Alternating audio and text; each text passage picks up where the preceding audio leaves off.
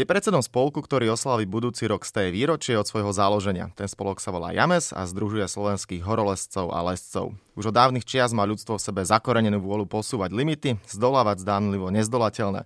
Horolezectvo a športové lezenie patrí do tejto kategórie. Krásny, no to viac náročnejší šport si vyžaduje nielen skvelú fyzickú, ale neraz aj psychickú pripravenosť. O tom, čo všetko tento šport obnáša, sa budem v najbližších minútach v rámci olympijského podcastu, ktorý vám exkluzívne prináša partner Typos, rozprávať s predsedom Slovenského horolezeckého spolku James, Antonom Pacekom. Od mikrofónu vás zdraví opäť Stano Benčat. Pán Pacek, prajem vám pekný dobrý deň. Pekný dobrý deň, prajem. No ešte predtým, ako sa začneme teda rozprávať o tomto športe, na úvod dovolte mi otázku, prečo James, čo hľadať za týmto názvom skratkou. Ja keď som to videl prvýkrát, tak mi napadlo anglické James, ale to asi nie je teda e, na mieste. No ako sa to vezme, pretože tie vysvetlenia sú dve. Také ako e, no, jedno z vysvetlení, ktoré v podstate bolo v minulom režime e, obľúbené, bolo, že tá skratka James obsahovala alpinizmus, entuziasmus a také skratky nejakých slov, ktoré, ktoré vystihovali ten šport. Taká možno kurióznejšia, kurióznejšie vysvetlenie je skôr v tom, že naši predchodcovia kedysi pri zakladaní sa pri nejakom eh, pobyte v horách a v Tatrách bavili o nejakom lekvári, ktorý robila nejaká stará mama od nich a, nazývali to Jam a James, čiže vlastne keď sa večer po túre nejak bavili okolo túry, tak sa oni zač- začali na, navzájom nazývať Jamesákmi. OK, tak to je veľmi pekná príhoda, historka. No ale prenesme sa teda aspoň vizuálne do hôr či na lezecké steny momentálne. No teda na miesto, kde sa tento šport a táto krásna záležitosť môže vykonávať. A propos teda, keď hovoríme o lezení ako športe, predstavme si možno našu základňu a celkovo teda, kto ju tvorí, kedy hovoríme o nadšencoch a kedy o športovcoch v tomto odvetvi, lebo určite nie každý, kto niekedy zdolal nejaký kopec, horu, skalu, niekde vyliezol na nejakú stenu, si teda môže hovoriť, že áno, som aktívny športovec v rámci športového lezenia alebo teda horolezectva. Ťažko nájsť túto hranicu, pretože vlastne celá aktivita spočíva od toho, že tí ľudia eh, sa pohybujú väčšinou v prírode a tá hranica medzi tou obľubou alebo mm, tým amatérským poňatím alebo samotným športovým mm, výkonom je v podstate takmer zmazaná, pretože vlastne každý nejaký výkon, zvlášť napríklad vo Vysokých Tatrách, každá nejaká cesta obťažnosti aj tej ľahkej je v podstate športový výkon.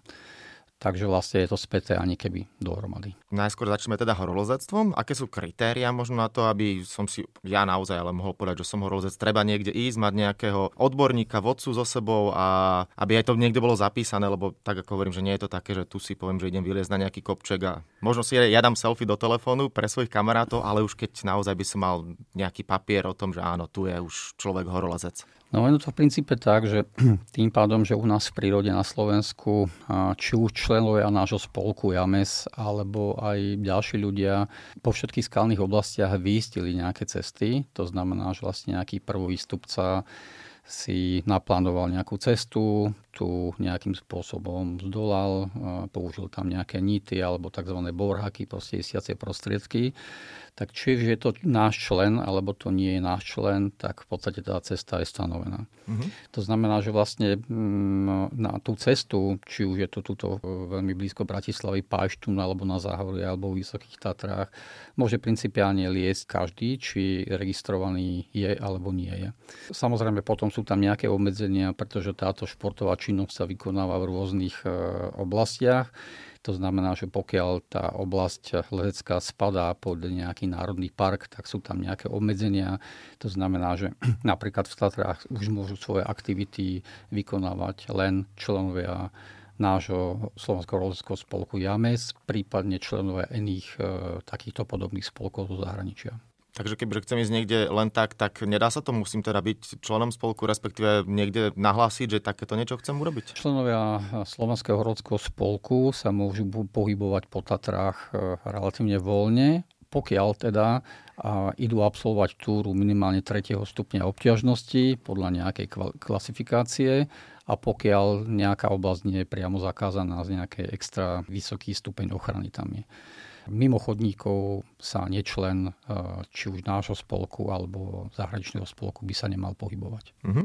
No vy ste spomenuli napríklad tuť pár kilometrov za Bratislavou Paštún. Ano. Ako sa to berie, keď ja výjdem hore, tak asi ešte nie som teda horolezec, ale je tam stena, respektíve hradná stena, na ktorej sa dá loziť. Ako to je aj z tohto hľadiska u nás, kde sa dá venovať, keď teda človek takto príde príklad na Paštún a bývajú potom často aj rôzne podujatia, akcie, aby človek teda mal možno aj doma nejaký diplomček, niečo, že absolvoval? Je to také, taká široká otázka, pretože principiálne každý, kto príde na ten paštu, na tú cestu si vylezie už za nejakých podmienok, tak vlastne nejaký športový výkon podal a principiálne sa môže cítiť ako vnútorne spokojný, že čiastočne ako do toho horolectva keby zavítal.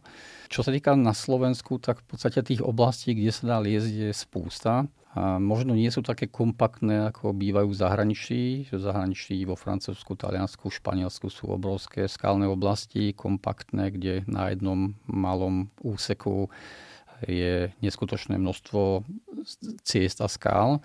U nás takéto obrovské oblasti nie sú, ale v podstate po celom území Slovanska vieme nájsť veľmi zaujímavé skalné útvary alebo systémy, kde sa dá liesť. No, poďme teda možno preniesť sa zo Slovenska do väčšieho sveta a k tým eh, najväčším výzvam a metám, ktoré horolezci môžu zdolovať. Slovenské horolezectvo patrilo v minulosti k absolútnej špičke mnoho skvelých horolezcov eh, z našich končím pochádza mená ako Ivan Fiala, Ivan Galfi, Zoltán Demian, Jozef Sotka, František Ale, Peter Hámor z, zo súčasnosti patria medzi veličiny tohto športu.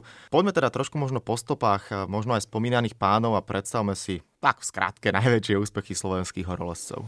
Čo sa týka klasického horolectva, obzvlášť toho himalajského, ale nie len himalajského, ale aj tatranského a na území Európy v Alpách, e, na Kaukaze, kde sme v podstate mohli my hm, cestovať v minulosti, tak asi tie najväčšie úspechy boli v 60., 70. a 80. rokoch minulého storočia Možno to súvisí s tým, že vlastne v tom čase bolo e, trošku ťažšie sa dostať do sveta. Tí ľudia, ktorí chceli túto tortúru absolvovať, tak museli preto hrozne veľa urobiť, museli si nájsť nejaké kontakty a v podstate, keď sa už dostali von, tak chceli z toho vyťažiť maximum. A možno nie len toto, ale proste bola iná doba, tí ľudia boli zameraní na ten úspech, chceli ho dosiahnuť a a boli koncentrovaní na tie úspechy. Čiže vlastne celá éra 60., 70., 80. rokov sa prejavila na tom, že začalo sa tatranskými výstupmi, ktoré sa preniesli potom do Alp a nakoniec aj do Himalají a v podstate z tohto obdobia pochádzajú asi tie najhodnotnejšie výstupy vôbec. Po revolúcii v roku 89 sa tým pádom, že celková situácia bolo možno e, trošku náročnejšia pre tie spoločenské aktivity alebo proste mimo podnikateľské, alebo ako by som to nazval, čiže aj kultúra, aj šport trošku išli do pozadia, tak s tým súvisí možno aj jemný ako menší záujem o pôsobenie v zahraničí ale samozrejme aj po tomto období boli významné úspechy, či už e, Peter Hamor z 14-8 tisícovek, alebo individuálne výkony, či už v Himalajach, v Alpách, alebo v Patagónii po celom svete. Uh-huh. Je tatranská, alpská, himalajská, keď sa rozprávame o tej, e, alebo teda o nejakom rozdelení horolezectva, je stupnica pri zemetraseniach, respektíve tvrdosti alebo mekosti nerastov. Je to tak aj pri horolezectve, že nejaká daná stupnica, podľa čoho sa určuje, keď niekto niekam vylezie, že áno, teraz si splnil a vylezol na tento vrch, tak je to prvý, druhý, tretí stupeň? Ak dovolíte, ja by som začal trošku ináč. Uh-huh. A to z toho titulu, že v podstate náš súčasný zákon o športe rozoznáva ani keby dva tzv. uznané športy, o ktoré sa my staráme ako Slovenský horolecký spolok JAMES. A to je horolectvo a športové lezenie. Športové lezenie je disciplína, ktorá v podstate je priamo súťažná, čiže sa jedná o súťaže rôzneho charakteru Horolectvo je tá nie priamo súťažná disciplína. My ju nahradzame tzv. tzv. súťažou o výstup roka, ktorý každoročne my vyhlasujeme.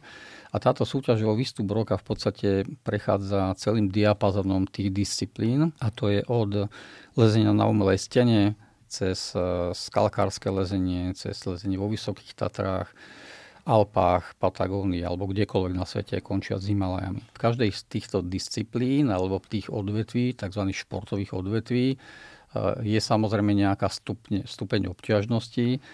Stupne obťažnosti sú ale samozrejme iné na skalkárských telénoch, ale potom iné v Alpách a úplne iné v Himalajach, pretože tam v podstate ten charakter celého výkonu je úplne iný. Čiže vlastne keby som začal nejakým lezením na skalách, ako aj tu na Slovensku môžeme my absolvovať, tak sú cesty od nejakej, nejakého tretieho stupňa obťažnosti, kde sa už používajú ruky, až po nejaký 11. stupeň, ktoré sú už extrémne ťažké výkony. Samozrejme máme aj na Slovensku mladencov a športovcov, ktorí takéto výkony dosahujú. Nedosahujú úplne tie najšpičkovejšie svetové výkony, ale myslím, že sú veľmi solidné. Mm-hmm. No a na akej úrovni, keď to tak zoberieme momentálne, je uh, slovenské športové lezenie? Koľko hlavne mladých talentov uh, máme a možno o ktorých viete, ktorých registrujete?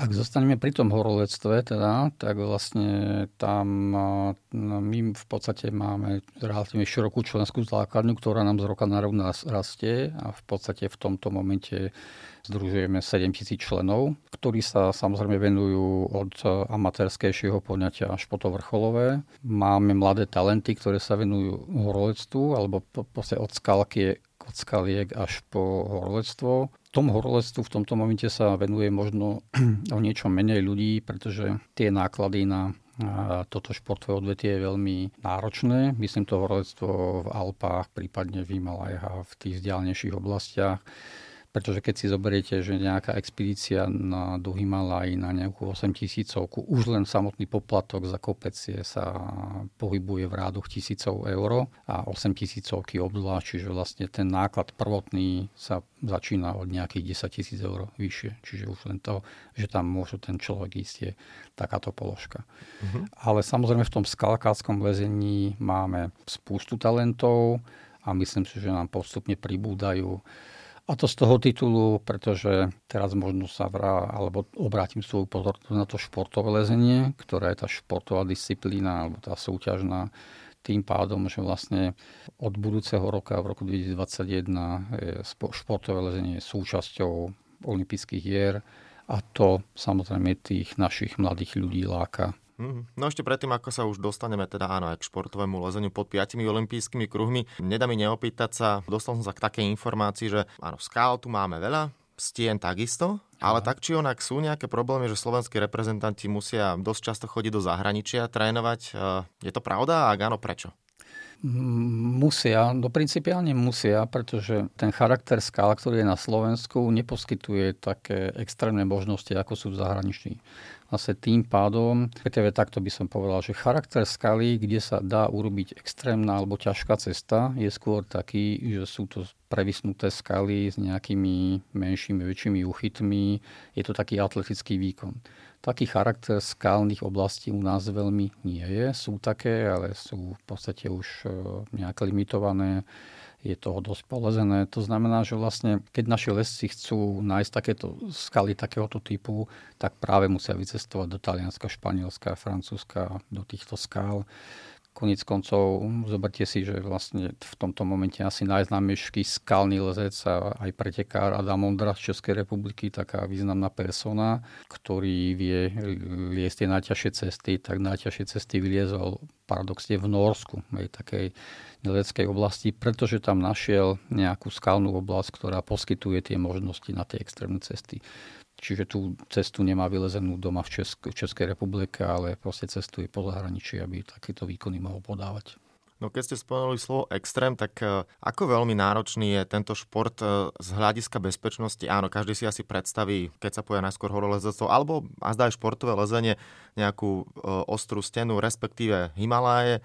A videli sme aj množstvo filmov o nešťastiach a o tom teda, aké to je náročné ale asi to je tiež iba zdánlivé a trošku klamlivé, predsa len e, máte určite bližšie štatistiky, ako veľmi je tento šport e, nebezpečný. E, záleží samozrejme na konkrétnej disciplíne. Čo sa týka lezenia na umelých stien, na umelých stenách, respektíve v skalných oblastiach, ktoré sú 40-50 metrov vysoké, tak tá subjektívna nebezpečnosť je relatívne malá, pretože vlastne tam často tie cesty sú tzv. vyistené, to znamená, že každé 3-4 metre sú nejaké istiace body, do ktorých sa ten športovec môže zaistiť. Aj v prípade nejakého pádu, tak samozrejme hrozí nejaký pád 5-10 metrov, ale nie sú to, mm, nie sú to nejaké extrémne pády a každý športový pokiaľ je trošku skúsený, tak vie ten pád trošku koordinovať, čiže to nie je také nebezpečné.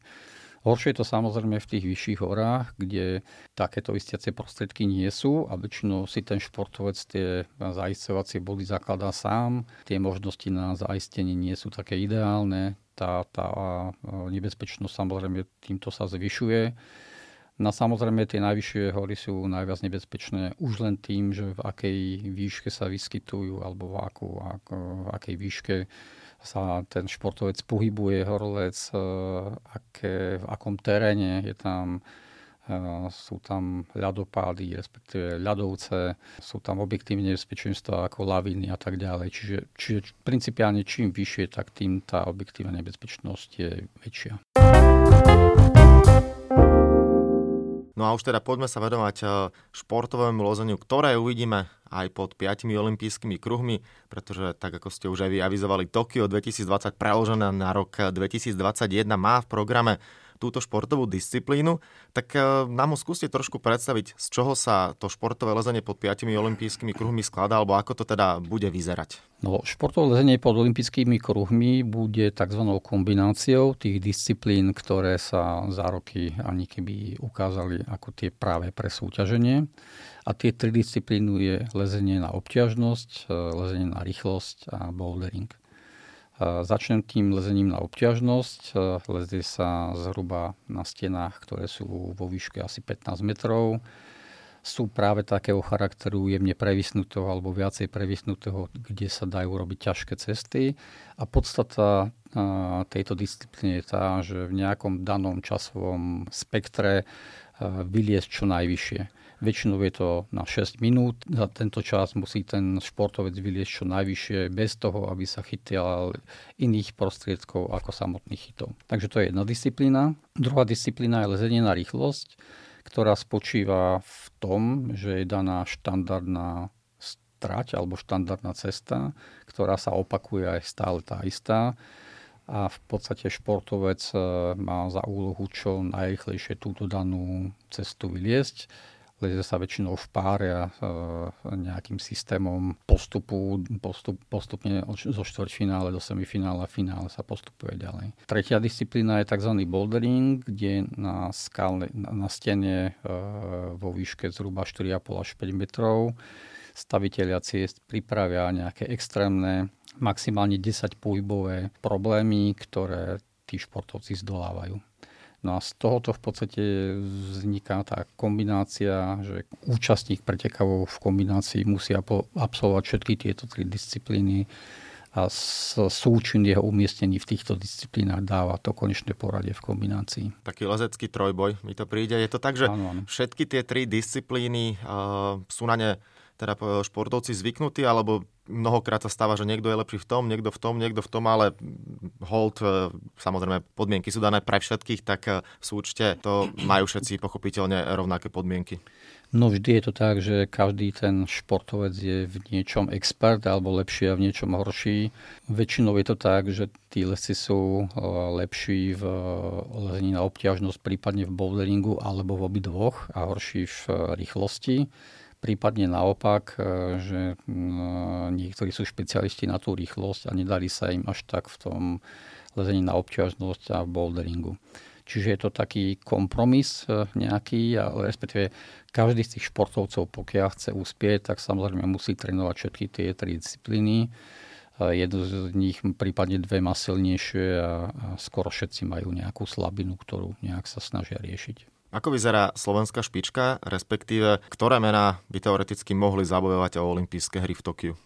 Slovenská špička v športovom lezení je veľmi mladá. Má tiež taký problém, že v podstate väčšinou sa jej darí v, špo- v lezení na obťažnosť a v boulderingu a väčšinou tá rýchlosť je ani keby trošku ich postrachom, alebo proste nie sú, nie sú až tak, nevenovali sa tejto disciplíne až tak. Ale je šťastie to, že tí naši špičkoví pretekári sú veľmi mladí. Spomeniem tu dve mená, Vanda Michalková a Peter Kuric.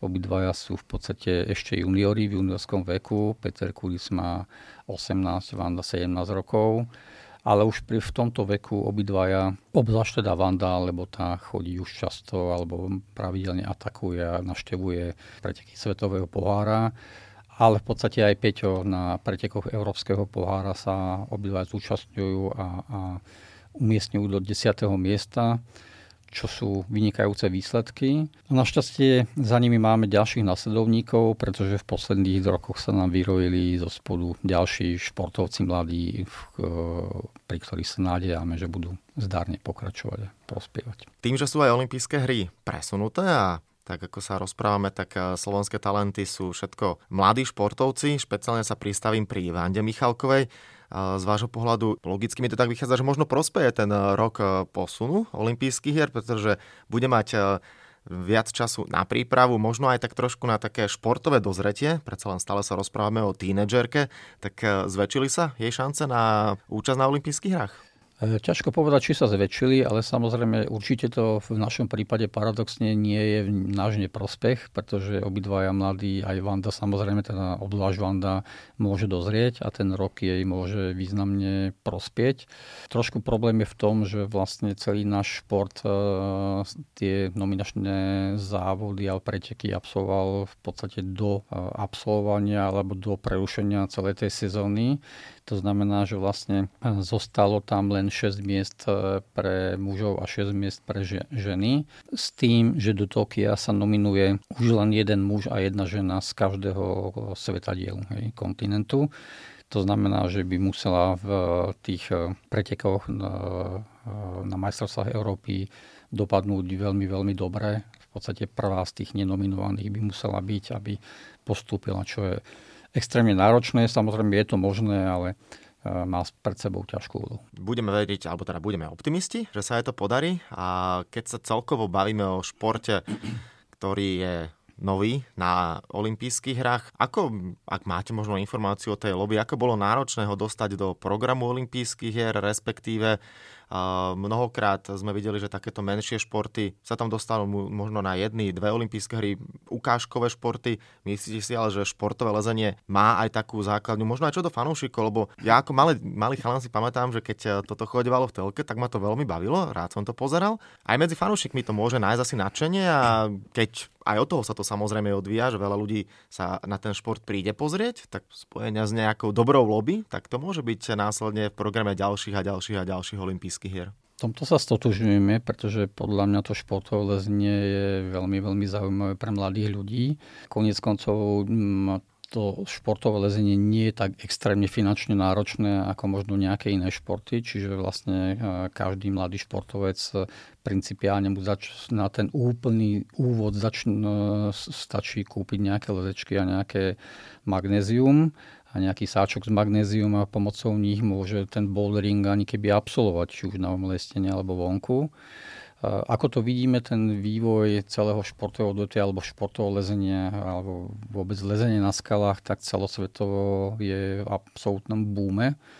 A vidíme to aj u nás, že vlastne počet členov alebo počet ľudí, ktorí sa venujú športovému lezeniu z roka na rok relatívne významne rastie. Čo sa týka pozadia toho, ako sa podarilo dostať športové lezenie na olympijské hry, to samozrejme podrobne nemáme. Ale určite práve e, zohrala úlohu významne tá poporieta toho športu, obzvlášť v západnej Európe, v Spojených štátoch a v Japonsku. Olympijské hnutie nechcelo až tak rozširovať počet športov, tak vlastne z toho titulu sa urobila nejaká trojkombinácia, čiže sa rozdieluje len jedna sada medaily. Tie zákulisné informácie, čo máme, tak vlastne je to tak, že následné olympijské hry by mali byť v Paríži, tie ďalšie potom v Spojených štátoch amerických Obidve tie krajiny sú z leteckej stránky veľmi silné a to, to ani keby zázemie majú uh, dobré. To znamená, že my si trošku dúfame, že vlastne či už v Paríži alebo potom v Los Angeles sa športové tiež objaví. spomínané Francúzsko a Spojené štáty teda asi patria športovci z týchto krajín k absolútnej špičke. Kto ešte možno tvorí tú takú tú najsilnejšiu základňu v rámci športového lezenia? No okrem týchto dvoch krajín určite Japonci, pretože tam v podstate, ja neviem, kedy pred 10-15 rokmi nastal ale obrovský rozmach športového lezenia, obzvlášť toho boulderingu. To je až neskutočné, pokiaľ ja mám informácie, tak len v samotnom Tokiu je nejakých 600 tzv. boulderových stien alebo nejakých areálov, kde tí športovci môžu sa zlepšovať a tam majú neuveriteľne obrovskú základňu na tento šport.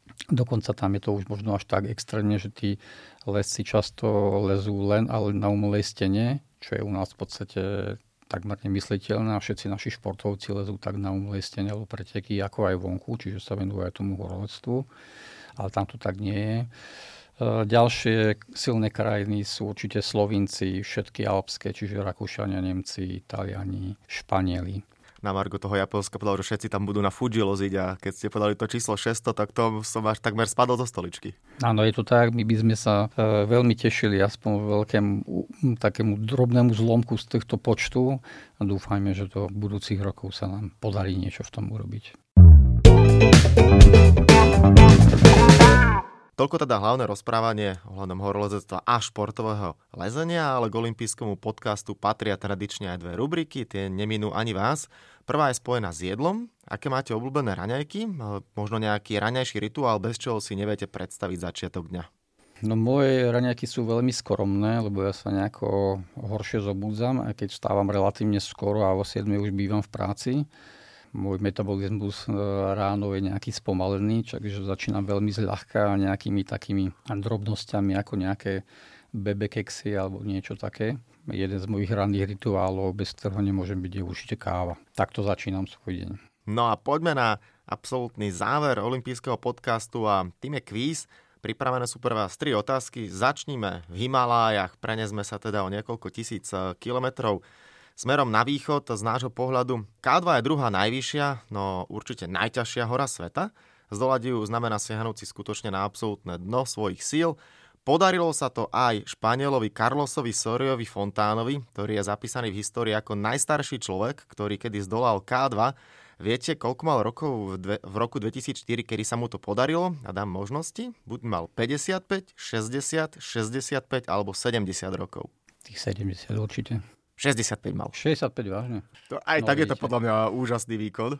Táto osoba je veľmi známa v horoleckom svete, pretože je to jeden z tých práve starších pánov, ktorému sa darí aj v, vo vysokom veku v Himalajach, čo je neobvyklé a obdivuhodné. Prejdeme na druhú otázku. Teraz sa presunieme na atletické ovály a tam takisto vyťahnem obrovskú legendu a veľké meno a to je Usain Bolt, jamajský šprinter, ktorý na stovke a dvojstovke lámal všetky rekordy a získal uh-huh. si milióny fanúšikov a ja sa pýtam, koľko zlatých medailí má zbierke Usain Bolt spod 5 olympijských kruhov? Skúste si typnúť, budete mať toleranciu jedno zlato. Hmm, neviem presne, ale typnem si 9. No pôvodne tých 9 by mal, Uh-huh. Správna odpoveď je napokon 8, takže vlastne ste v tolerancii. Uh-huh. Tri zlaté medaily z Pekingu, následne z Londýna a aj z Ria, ale o jednu zlatú medailu z Pekingu prišiel, keďže v štafete s ním bežal aj Asafa Powell, ktorý neskôr no, bol jasne. vyškrtnutý vďaka pozitívnemu dopingovému nálezu a tým mhm. pádom štafeta o toto zlato prišlo, takže správna odpoveď je 8. No a poďme na poslednú tretiu otázku, opäť eh, sa vrátime k športovému lezeniu a už ako ste aj vyavizovali Japonci, majú obrovský boom v tomto športe, no a tak e, keď som si aj pozeral nejaké mená, tak e, Miho Nonaková je momentálne veľká hviezda, ak to hovorím uh správne. 23-ročná rodačka z Tokia patrí k populárnym, alebo teda k veľmi populárnym športovcom vo svojej rodnej krajine. Skúste si typnúť na sociálnej sieti Instagram, má viac alebo menej ako 150 tisíc fanúšikov, tzv. followerov. Toto skutočne netuším, a takže to budem len typovať a typnem si, že viacej. No aj na základe toho, ako ste mi teda hovorili, že je tam obrovský boom, tak ja som bol z toho čísla šokovaný. Je ich 188 tisíc. Takže je to väčšie číslo. Uvidíme, či aj samotná Miho Nonaková prinesie alebo získa zlatú medailu v svojom rodnom Tokiu. Všetci samozrejme pevne budeme veriť, že olympijské hry sa budúci rok budú konať a pandémia koronavírusu už nebude ohrozovať športové podujatia, tak ako to bolo žiaľ tento rok. No ale nikto z nás nemá kryštálovú gulu, tak to nechajme tak a radšej sa venujeme tomu, čo je a čo bude. A samozrejme veríme, že aj nejaký ten slovenský športovec sa predstaví pod piatimi olympijskými kruhmi v disciplíne športové lezenie. My sme sa rozprávali v rámci olympijského podcastu s predsedom Slovenského horolezeckého spolku James Antonom Pacekom veľmi pekne vám ďakujem za účasť a za veľmi príjemné rozprávanie. Ďakujem pekne a ja, do počutia.